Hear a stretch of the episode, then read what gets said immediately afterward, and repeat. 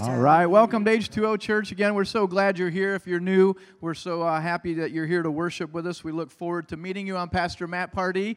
So glad to have all you spring breakers back, and such a blessing to worship. Isn't our band amazing? Thank you, guys. All right. So we are going through this series called the I Am Series, these seven statements that Jesus said, I am the light of the world, I am all these other things that we're going to be going through, and today we're talking about him being the light of the world in John eight and John chapter nine. That's where we're going to be spending most of our time. When I was thinking about this uh, statement of uh, Jesus being the light of the world and him healing this man of blindness, which is what we're going to be talking about in John chapter nine. I was thinking about this situation just in last October when I had an eye injury. My wife and I traveled to Madison, Wisconsin. We were visiting Rob Warren and Ron, Ronnie Goble, one of our church plants there to Madison. We were having a great weekend, and on the last day, we were getting ready to fly back home, and uh, my contacts were in my eyes, and they were really irritating my eyes. I thought, oh, no big deal. I was trying to put some saline, and the pain just kept escalating throughout the day where I was really just having trouble seeing. And we go to the airport, and this pain is just escalating for me. My eyes start swelling up. I can't really see. The pain level's like a ten, and I'm starting to freak out getting on this plane of like, what am I going to do? It was so bad that the um, the paramedics came over, and I had this circle of paramedics around me in the airport. I'm sure the other people flying with me were probably like, man, I hope that guy's not getting on the airplane with us. And uh, these guys didn't have much to do for me. They just put a flashlight in my eyes and said, your eyes are irritated. It's like, yeah, thank you. I, I know that. And uh, it ended up that I was not able to fly. I took an Uber to the emergency room. And uh, found out that I had corneal tears on my eyes, and there was bacteria growing in these corneal tears.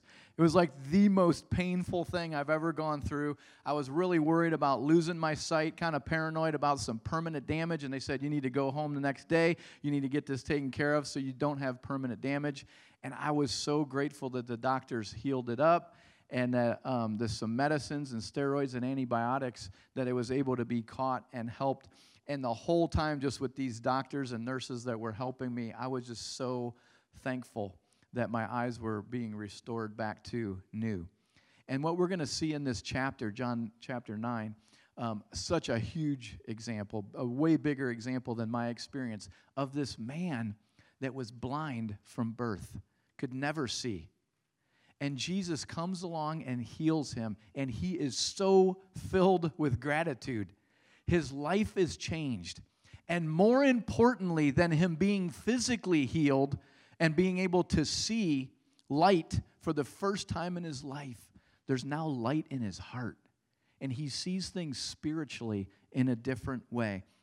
And that's really what the what the, the premise of today is, is that Jesus wants to heal us. He has the power to help us. But more important than any kind of physical help that he gives us, he wants us to be able to see the light that he gives and the way that that illuminates things in our lives. So let's jump into this story. We're only going to read part of it. Uh, John chapter nine, verse one, uh, this interaction with this blind man. As Jesus was walking along, he saw a man who had been born blind from birth. Rabbi, his disciples asked him, why was this man born blind? Was it because of his own sins or his parents' sins? It was not because of his sins or his parents' sins, Jesus answered. This happened so that the power of God could be seen in him. We must quickly carry out the tasks assigned us by the one who sent us. The night is coming, and then no one can work. But while I am here, Jesus says, in the world, I am the light of the world. Then he spit on the ground, made mud with his saliva, and spread the mud over the blind man's eyes. He told him, go wash yourself in the pool of Siloam. So the man went and washed, and he came back seeing. His neighbors and others who knew him as a blind beggar asked each other, isn't this the man who used to sit and beg? Some said he was. And others said, no, he just looks like him. But the beggar kept saying, yes, I am the same one. This man's life was changed. He had this amazing interaction with Jesus. And the big idea for today is that Jesus has the power to make blind people see. But more importantly, he can help those in darkness see the light of the truth. Jesus did this miracle. He did this physical healing so that you and I today would know he can bring light into our darkness. Yes, he can make us see the truth, which is more important than seeing the physical things in our life. He wants us to have our hearts enlightened.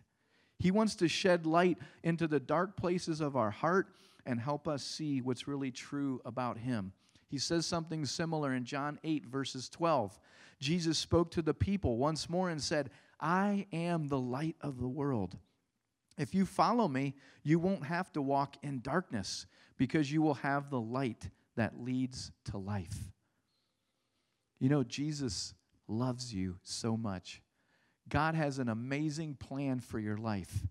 He wants to help you. He wants you to see the things that you need to see in life, not just the physical things, but the, the truths of this gospel that he's presenting. He wants you to see that. He loves you, and he wants to shed light on these things because it leads to life.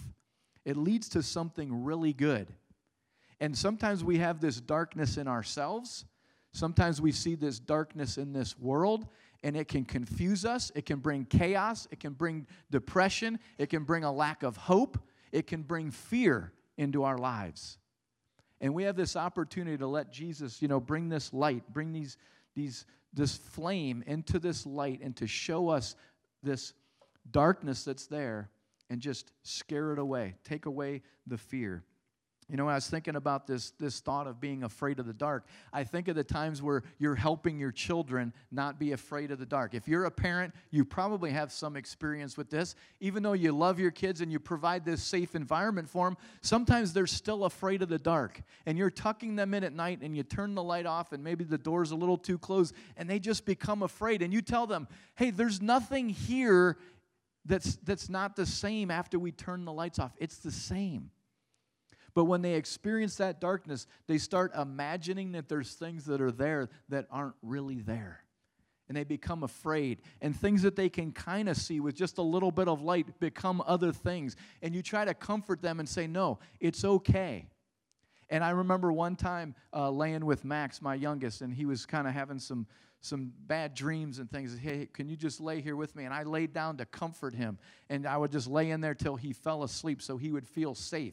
And one night I was laying there, and I kind of looked under his crib, and I saw this little object under his bed, and I thought it was a mouse or something. So I became afraid. As I'm comforting him, I'm starting to see things and wonder, like, what is going on? And we also had some bats in our house during that time. And I'm laying there trying to help him, and I'm looking under, getting scared, like, man, what if that's a bat? What if that's a mouse? And I didn't want to freak him out, so I'm just trying to, like, play it cool, but my mind is going in the darkness. And I'm thinking, no, maybe it's just something else. Finally, he fell asleep, and I poked it, and it was just a rolled-up sock. It's like, wow, I've been laying here for like an hour afraid of a rolled-up sock. That's not good. When you and I encounter darkness, we become afraid of things that we shouldn't be afraid of. And we need Jesus to come in and, and share the light with us. I, I think grown-ups can be afraid of the dark. And what I mean by that is when you and I don't see what we want to see. Maybe we don't see enough into the future that we want to see. We become filled with fear. How are my children going to turn out? How is this thing going on in my life going to turn out? I can't see, God. I don't know where this is going. I can't see the path ahead, and I start getting afraid. How are, how, how is this sin area going to work out? How are my finances going to work out? This relationship is not going well. I feel this darkness. I can't see, and I'm filled with fear. And Psalm twenty-seven, one, one reminds us, the Lord is my light and my salvation. Whom shall I fear? The Lord is the stronghold of my life. Of whom shall I be afraid? And this verse reminds us, this is something that we've been meditating on a lot, this Psalm twenty-seven, is that the Lord is my light. He's going to show me as much as I need to see. He's going to scare away the darkness of what I need to do for my next step. I don't have to be filled with fear. I don't have to figure everything out. I just have to know He's my salvation. He's my light, and He is directing me. Pastor David C. Fisher did a teaching about this, Jesus being the light. And one of the points that he made, the quote that I'm going to put up that I thought was so good, is that God will not have a world full of darkness.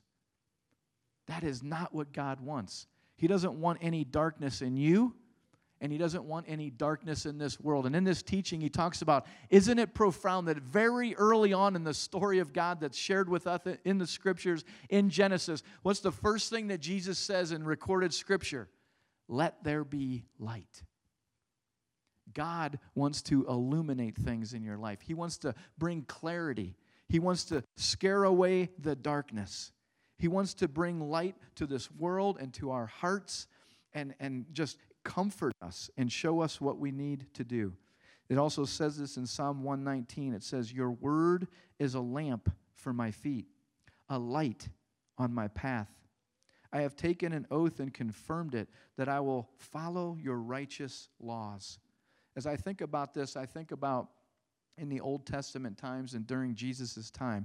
When we think of the light of the world, we'll often think of like all these cool lights hanging up and maybe some stadium lights and all these big spotlights and colorful lights and a disco ball and who knows what else we might daydream about with lights. But when Jesus said, I am the light, this was the light for thousands and thousands of years. They had the sun, the moon, and the stars, and when it was dark out, this was it, a flame, maybe a candle, maybe a torch, maybe a, a, a lamp with some oil. And if you notice this, this would not eliminate, you know, this would not illuminate a hundred yards of a path. The lamp that they would carry on the path would maybe illuminate about four or five feet in front of them. And that was it. And Jesus said, I'm with you. I'm the light of the world. I'm illuminating this path for you. But you don't get to see way down the road, do you? Maybe you just get to see a few steps in front of you. And Jesus is helping us. He's walking us through that path to help us see where our next step is. But this desire to just know everything and see everything isn't always what God wants. Jesus is the light of the world. And He wants to bring light to dark places in us and dark places in others. This next point that I want to share is that this beautiful light that Jesus brings to our life so we can see things clearly, so we can understand things and know what He wants for us, it isn't just for you and I, but it's something that we're supposed to take to this world, to our families and our friends and our places of work. He wants to scare out the dark places out there too, and He wants to use us to do that. How can we be a light in this dark world? How are you and I going to do that? How can we be a light in a dark world when it seems like the darkness is going to win and the darkness is more powerful and we can lose hope and we can be scared? Maybe I'm not going to be able to shed light on other people's lives and help them. How are we going to do this? We realize we're merely a reflection of Him. Anaxagoras was a philosopher and a scientist in about five hundred B C. And this guy was way ahead of his time. He lived in Greece. He lived in, in Athens, Greece. And he just made all kinds of profound um, statements about all kinds of things, science and nutrition and food and the environment and the and the world around us. And again, he's just so far ahead of his time. And one of the things that Anaxagoras is famous for is that he was one of the first people that we see in recorded history to say that the moon does not give off its own light, but the moon is reflecting light from the sun. In one of his writings, he says this, the sun is a fiery rock. The moon does not shine with its own light, but receives its light from the sun. A pretty amazing and profound statement from someone that lived five hundred B C. because it was so out of the ordinary, people considered him a heretic, and they mandated that he be put to death. And this philosopher and scientist that was right on the money and understanding these deep principles had to leave. He had to flee Athens to escape death because of what he said, even though so profound, was so unusual to the people of that time. They said, that's ridiculous. Obviously, look at the sun. It's giving off its own light. That's ridiculous that you would say that. But he was correct. It's only a reflection. And as much as the people of his time did not believe him and they did not understand that, we can be in this similar situation. Many people in our world that think they're giving off their own light. Maybe you think that. Maybe you think, man, I'm so talented. I am so amazing. I am a gift to this world. And everything good that I do in this world, that's me. That's me producing that light. That's me producing that. And we can be filled with pride. We can be filled with self-reliance that you think all the good things that are happening is because you're so great. And the Bible tells us, no. That is simply there to glorify your Creator, to glorify God. And if you want to go out in the world and make a difference, you want to go out into the world and change it, you want to go out there and be a light to this world, you have to understand the source of that coming from God, and we are only simply reflecting it. And Jesus wants you to be that reflection. He told his disciples in Matthew chapter five, you now, he's, he's, he's going to ascend into heaven. He said, now I'm, I'm passing this to you. You are the light of the world. A town built on a hill cannot be hidden. Neither do people put light a, a lamp and put it under a bowl. Instead, they put it on its stand, and it gives light to everyone in the house. In the same way, let your light shine before others, that they may see your good deeds and glorify who? Glorify your Father who's in heaven.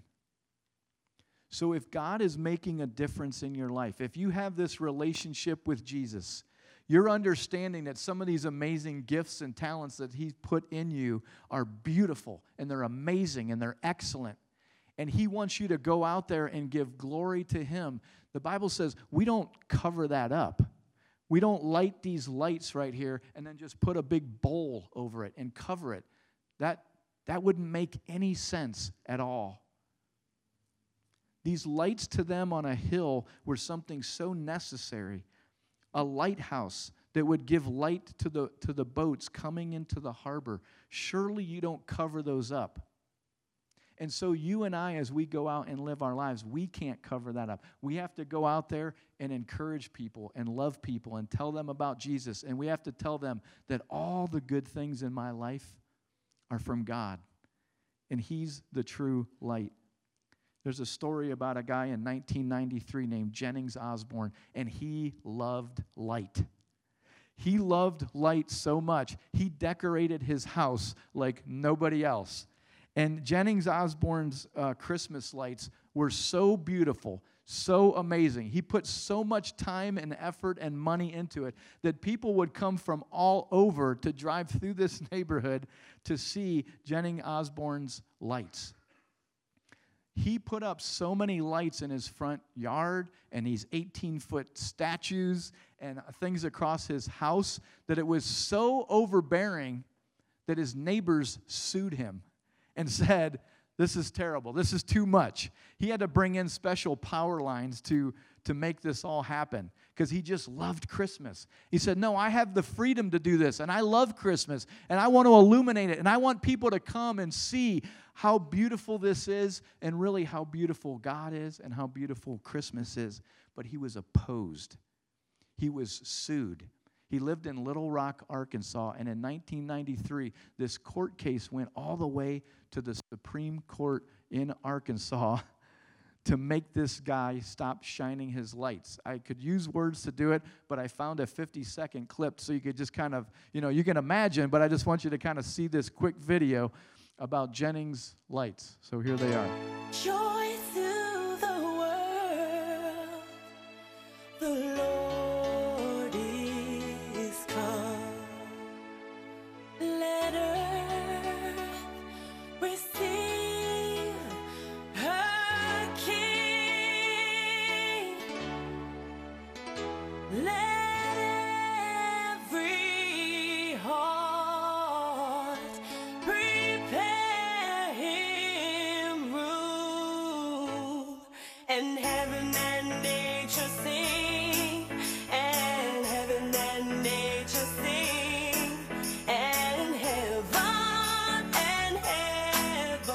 pretty big property, doesn't he?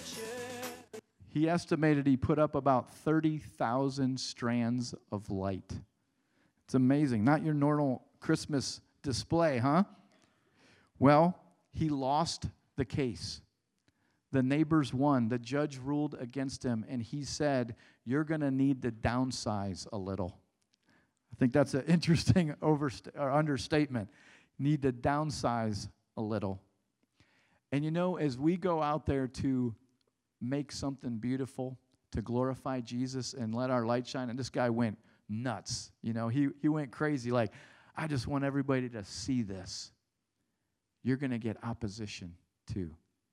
There's going to be people in your life that don't think it's beautiful. They don't love it. They're going to reject you. They're going to say, dude, you need to downsize it. Man, all this Jesus stuff. Why do you talk about him? Why are you living in this way? And the world will try to put that flame out in you. And you and I just together need to push through that. We need to recognize that that's going to happen, that people aren't going to see what we see, and they're not going to appreciate it. And that's really what these Pharisees were going through in John nine. As we go back to that chapter, this beautiful thing happens, right?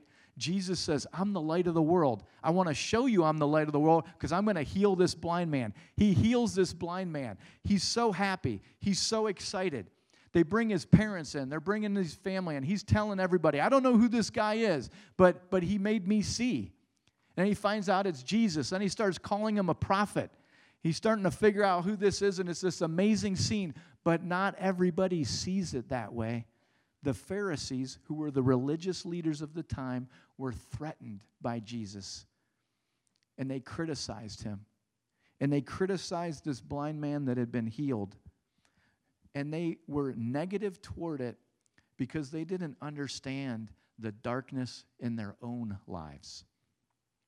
And, you know, to be this light in the world, we need to admit the potential for our own darkness and blindness.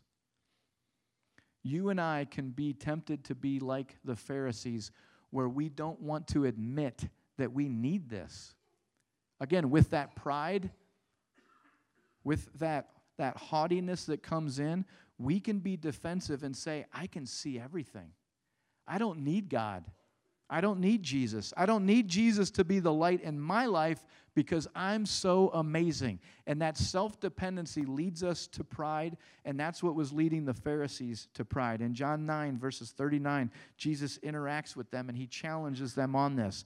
He says, Jesus said, for judgment I've come into this world so that the blind will see, and those who see, that's the prideful ones, will become blind.